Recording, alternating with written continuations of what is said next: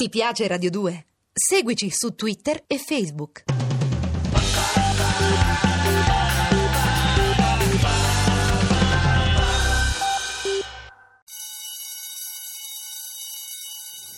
Non è mai troppo cinema. Non è mai troppo cinema, scuola imperfetta di cinema, stiamo per rientrare in classe per la terza parte della lezione sul piano sequenza, però Sì, se, se apriamo il computer, Sì. facciamo facebook.com slash non è mai troppo cinema tutto attaccato, possiamo seguire la lezione del prof in diretta, così ci sono i link ai filmati dei Ah, così capiamo di cosa si sta parlando materialmente. Ah, Capito? Un buon modo per studiare, cioè, per e, e essere di cosa par- stavamo parlando noi? Parlavamo di un regista del quale non mi ricordo il nome, prof. Ah, un- Mikos Yang So. Yang-so. Yang Yang-so, So, eh, vedi? Siamo passati un attimo in Europa. Sì, Continuiamo certo. un attimo anche in Europa solo per fare altri esempi. E diciamo un altro regista europeo, nello specifico greco, che ha usato il piano sequenza è Angelopoulos. E qui mi viene subito un colpo di Eh, sonno, eh, prof, no, no, per no, dire. no, però, Però- però, però- però Eh, un interessante. grande, ci mancherebbe. Un, un film del 95, quindi abbastanza, abbastanza recente, diciamo, Lo sguardo di Ulisse. Qui riporto il discorso che facevo prima riguardo allo spazio e al tempo, cioè noi abbiamo, seguiamo un piano, un piano sequenza un attore e qui praticamente anche qui si passa, come avevo specificato a proposito dell'arca russa, senza stacchi di montaggio, dal presente al passato, mantenendo quindi unità di luogo ma non di tempo. Cioè Ah, quindi ok. questa cosa che porti all'esterno una spazialità teatrale in qualche modo, perché basta poco, basta una nebbia, basta un effetto, basta un costume diverso e il personaggio con un solo spostamento Non cambia può- solo spazio, ma anche tempo. È meraviglioso. Ma questo merav- non crea spiazzamento? eh, sicuramente è difficile e sicuramente non a caso poi sono autori eh, di un certo livello però, Per quello dicevo però- i colpi di però- sonno, però, cioè, poi- però però è- indubbiamente è... uno, è uno dei grandi elementi che la macchina cinema ti dà è Mhm. straordinario chi lo sa usare ovviamente perché sennò rischi di fare una buffonata E Angelopoulos lo sa lo usare. sa fare Eh. lo sa fare sempre parlando di maestri ritorniamo di nuovo in America saltiamo di palo in frasca però mh, vi facevo un esempio di un altro grande maestro che è Robert Altman Mm. che ha fatto questo film,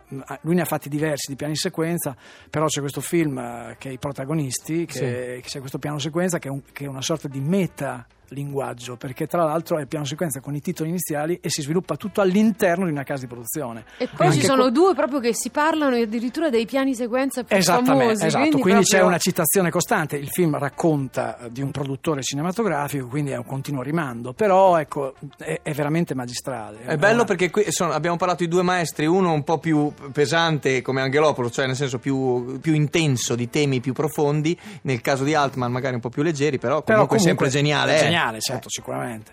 Adesso vi parlo di un'altra opzione, sempre molto interessante, che è quella del piano sequenza in soggettiva.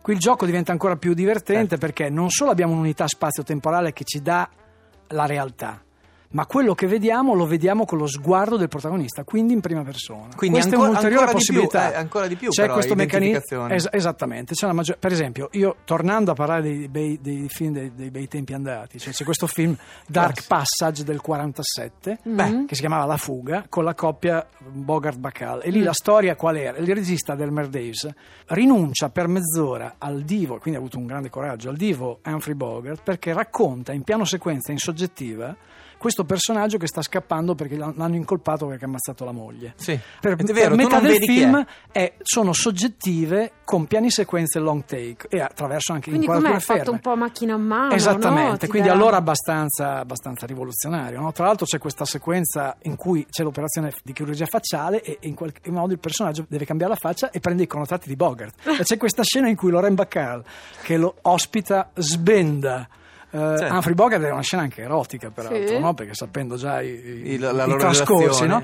e a un certo punto alla fine Bogart si, si presenta allo specchio guarda, si guarda e si guarda la faccia come dire beh però E quindi finalmente Esatto. vediamo che Chi è il persona- ha quel- esattamente, lo che- esattamente. Però il metalinguaggio dice che questo Esatto. tra, tutte le facce si sceglie proprio quella di Bogart. quella di Bogart, come esatto. se io mi la rifacessi prima con la faccia di Paul Newman. Esattamente, Cioè, esattamente, quindi c'è questo giochino.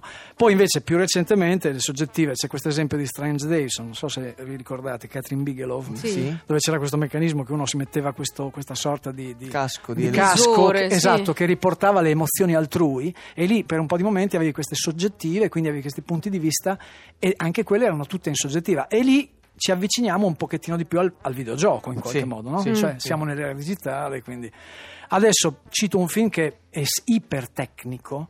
A me personalmente non è- il film non, è- non ha entusiasmato, però bisogna dire che dal punto di vista registico è clamoroso. Perché È c'è un, un- tecnicamente è, è clamo- eh, sì, è è dei-. I figli degli uomini di Sì. Alfonso Cuaron. Ah, che- Se ve lo ricordate, è un È film. uno, tipo uno che ha fatto anche Harry Potter, Sì, sì, sì, no, diciamo. eh, eh, però poi- fa anche delle cose però ha fatto anche, particolari. ha fatto anche delle cose particolari all'inizio. E Che tu mamma t'avviene, Esatto, no? esatto, più d'autore diciamo. Sì. Però ecco, già questo è un film d'autore, certo è un film dove, dove lui ha spiegato che ha scelto questa cosa perché, sempre per la famosa ragione della piano sequenza, che ti porta più vicino al personaggio e quello che è. E ci sono una serie di piani sequenza, uno dietro l'altro e uno più spettacolare. È C-. Clive Owen è il protagonista, Esatto, ricordo esatto. bene? Ok. E, e dunque dice, bisogna dire che il regista riesce a ottenere una serie di complicati piani di sequenza ottenuti con scene preparate al millesimo, con effetti digitali e con una preparazione millimetrica del set, perché sicuramente qualcosa ha usato anche digitalmente, ovviamente. Però in questo caso mi viene da dire che la preparazione del digitale a tavolino è quasi co- come una volta la facevano perché Sì, non c'era il digitale, sì, la sì, fa sì. lui col digitale, ma è uguale. Sì, anche se, anche se devo dire che si perde un pochettino l'idea del siamo sul set e c'è Sì. questa artigianalità del fatto che o, o è buona o non si fa. Mm. Cioè, Certo. una volta era così, adesso bene o male il fatto che puoi ricostruire quello che manca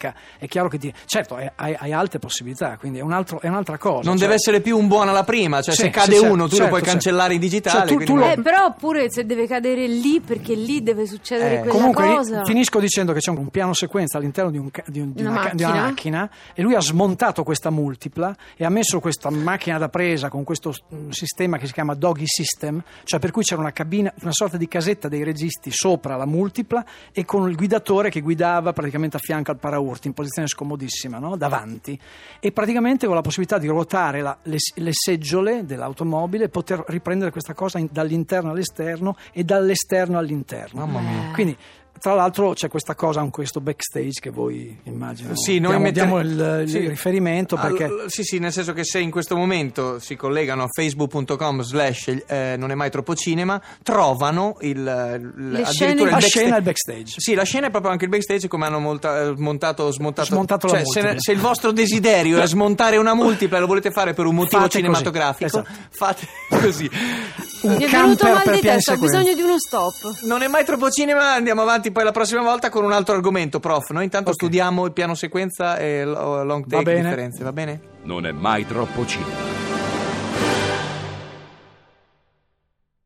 Ti piace Radio 2? Seguici su Twitter e Facebook.